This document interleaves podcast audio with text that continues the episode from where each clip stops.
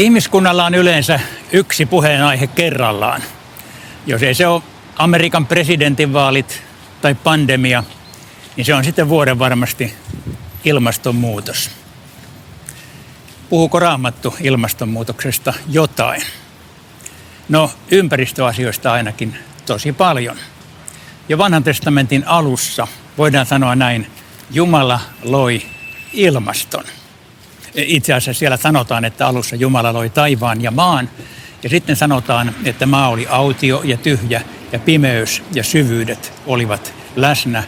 Mutta näiden yllä leijaili Jumalan henki. Nämä pimeys ja syvyys ja autius ja tyhjyys ovat sanoja, jotka kuvaavat jonkinlaista niin kaaosta, epäselvyyttä, sekavaa tilannetta, mutta Jumalan henki leijaili koko ajan niiden yllä. Siis Jumalalla oli kuitenkin täydellinen kontrolli ilmastoon ja kaikkeen, mitä tässä maailmassa oli.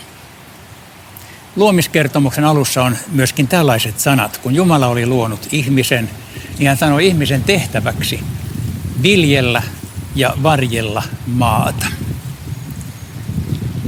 Tämä viljely ja varjelu on olennainen ja se on eräänlainen ikään kuin suuntaviitta.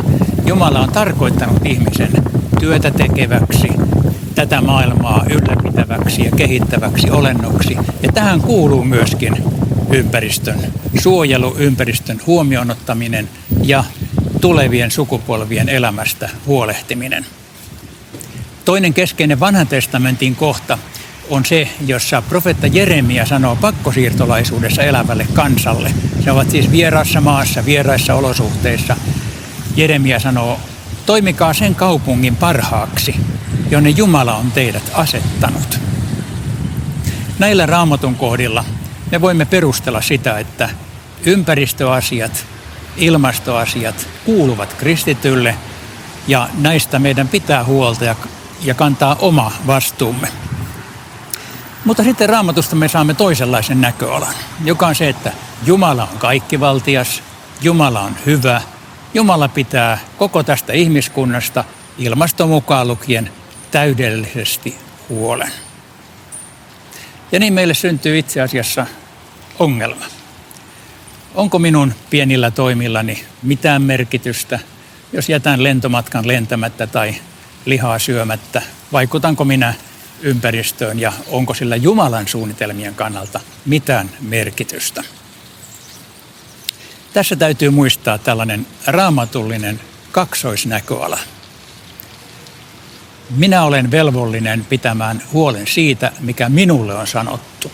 Ja se tarkoittaa viljellä ja varjella maata, toimia sen paikan hyväksi, jonka Jumala on minut asettanut.